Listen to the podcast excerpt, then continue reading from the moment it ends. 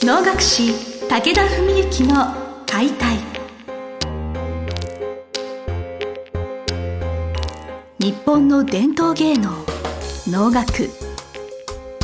それはユネスコ無形文化遺産にも登録された我が国を代表する舞台芸術。ポッドキャスト能楽師武田文幸の解体では関税流して方として数多くの対局を演じてきた能楽師武田文幸が600年以上の歴史を持つ能楽を優しく解説。能楽師として自らの経験とその思いを語ります。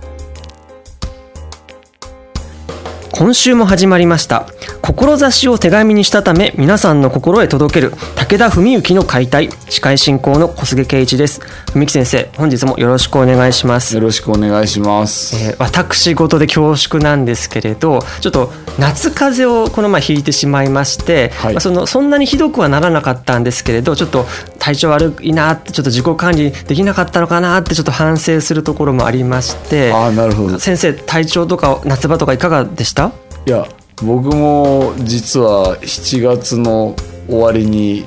ものすごい崩しましてですね、はい、40度の熱で、まあ、4日間寝込みました。それ大変なことですよね。そうですね、はい、なんかあの昔はですね結構ちょこちょこ小出しにして風邪をひいてたんですけど、は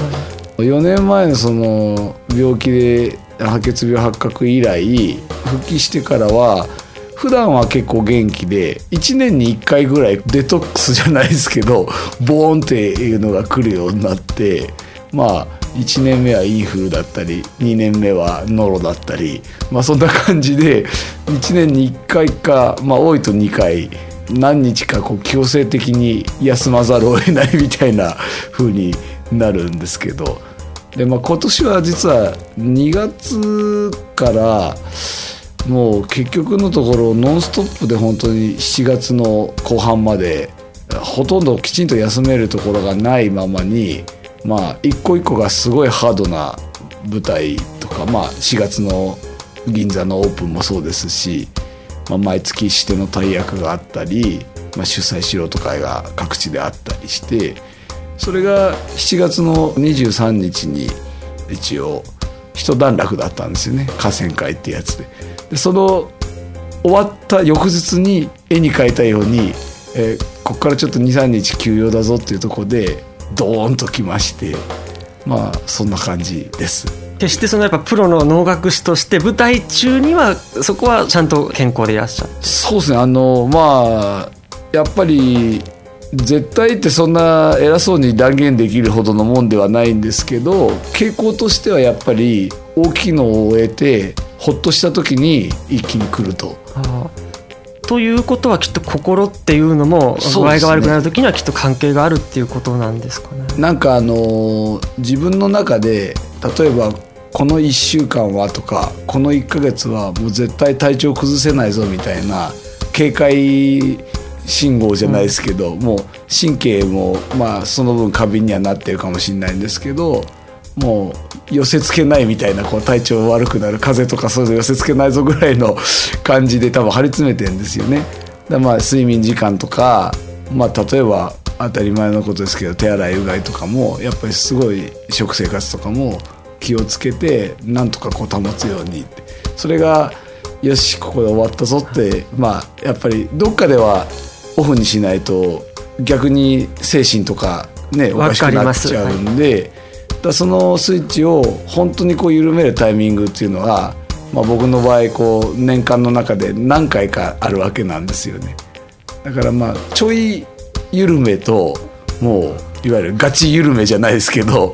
もうあのここで一回もう完全に緩めるぞみたいなところでせっかくお休みなのに、えー、大体そこでボンと風邪をひいたり熱出したりっていうのが多いと。いう感じですね。あのお休みがもったいないっていう反面それがデトックスになって次につながるってこともあるんですよ、ね、そうですそうです。でやっぱちょっと今回もちょっとデトックス効果で、はい、なんかまたなんか持ち上げてなんかその後うまくいったみたいな。そうですね。あの結構今回はそういう意味ではまあだから結局4日間かかっちゃったんでリスナーの皆さんにはあれですけどあの実のところ家はねあの収録も一回、まあ、あのあの延期させていただいたわけですけど、夏休みが入ったりとかも。そうですね、はい、あのそんな具合で、まあ、多少の仕事の舞台もちょっと一個リハーサルだけ休ませてもらったりまあそれが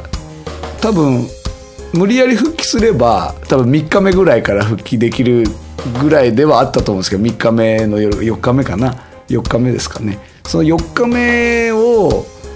前だったら頑張って行っちゃってたと思うんですけどやっぱりこう病気してからやっぱりみんなも心配してくれるし自分自身もやっぱり年もなんだんねもう今年40になりますし気をつけなきゃいけない年齢になってきて、まあ、その判断の中で休ませてもらっても差し支えないかなっていう仕事をその最後の1日迷ったんですけどもう前日のうちにちょっと各方面に連絡してちょっと大事取らせてくださいっていうふうにしたんですね。その1日が多分すごく大きくて4日目を丸1日休めたんで、まあ、5日目もまだちょっとボワンとはしてたんですけどまあやっぱりそのおかげで本当に悪いもん全部出たかなみたいな感じで。まあ、デトックスというか、えー、そこからはだから、うん、体調的にはだいぶ良くなりまして本当に良かったですはい、あのまあうちで生活してても家内なんかも表情とか家の中で出してるオーラとかがなんかすごくずっと張り詰めてる感じだったんだけどあの柔らかくなったみたいなことは言われましたね。実はそれでね今日はあの国学院大学の合宿で、黒川能っていういわゆる地域芸能みたいになってる五流のどこの流儀にも属していない山形の方のそういうお能があるんですね。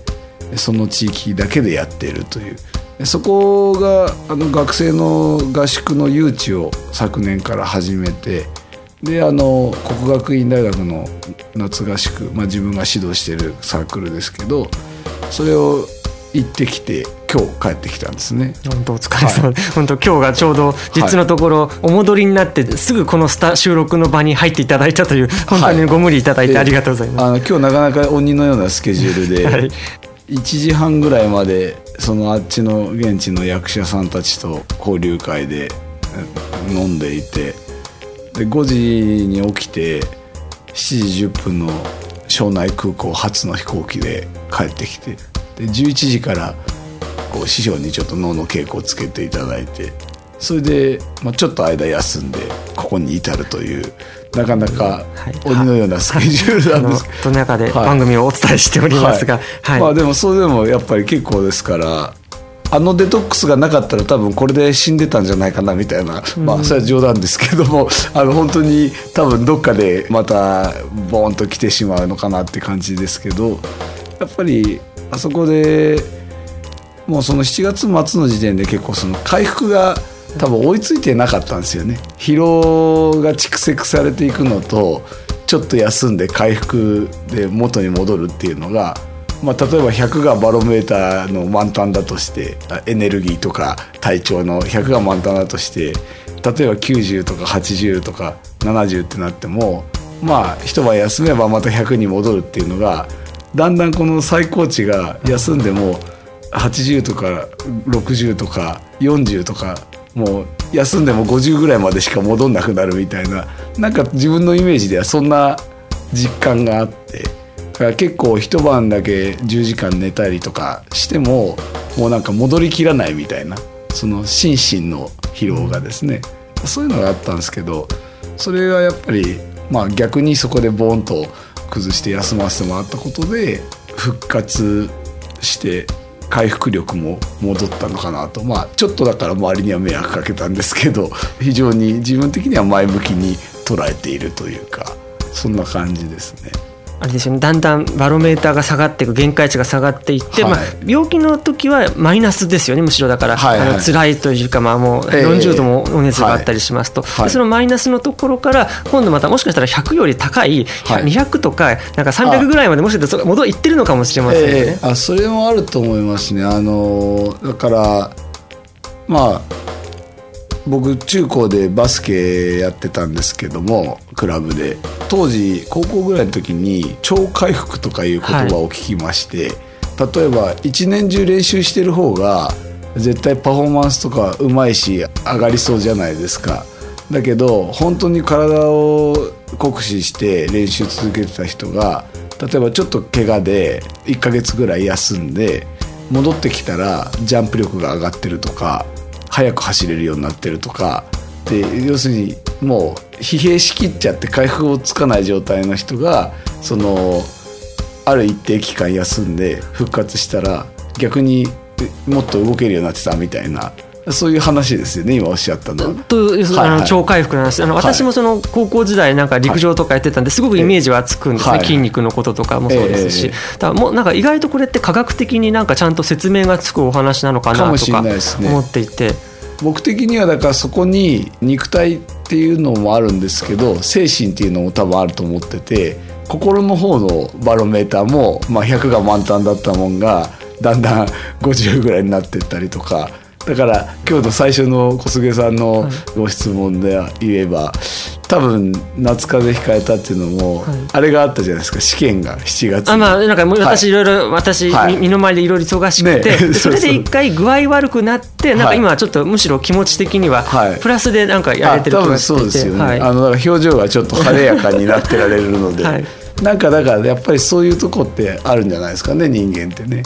だから僕的にはなんかそれをそういうふうに捉えて、まあ、ちょっとなんかこう体調崩したりも、まあ、ポジティブな方に転じていけると、まあ、比較的楽しく生きられるのかなと。まあなんかそんなふうに思ってるんですけどね。いや本当ね冒頭でちょっと落ち込むじゃないですけれど、はい、まあ、すごく人にやっぱ迷惑かけたりとか、はい、なんか体調管理気をつけなきゃなっていうところありましたけど、まあ、そこをむしろ転んでもただでは起きないじゃないですけれど、はい、むしろそこをじゃより高く高めにジャンプするような感じで前向きに病気をやっぱ捉えられたらいいんだなっていうお話ですよね、ね、だからきっと。はい、まあ、僕はだから大体その、体調崩した時でももう本当あこれは筋金入りで34日は絶対休まなきゃ無理だなみたいになった時に、はい、まあ本当最初の1日とか2日はもう何もできない状態だったりするんですけど、まあ、ちょっとこうリハビリ期間みたいなとこになってくるともうあえておのの勉強とか事務仕事とかはもう避けてそれでちょっとテレビ見たりするんですけど、まあ、あのまあ、今度そのお話もしたいと思いますけど今回はそこで大河ドラマをあそう見てた。見始めてですね、はい、あの貯めてて3年分ぐらい大河ドラマがこの話もったいないんでちょっとちょっと自分だと別の機会にお話をお伺いできたらなと思います。はい、はい。はい、ということで、まあ、ちょっと皆さんもあの夏風邪とか具合が悪くなることがありましてもそれをなんかすごくリフレッシュ期間であり弾みにするようなきっかけにしていただければと思います。あ先生今日もどうもありがとうございました。ありがとうございました。本日の番組はいかがでしたか？番組では武田文幸への質問を受け付けております。ウェブ検索で「武田文幸」と入力し検索結果に出てくるオフィシャルウェブサイトにアクセス。その中のポッドキャストのバナーから質問フォームにご入力ください。ぜひ遊びに来てくださいね。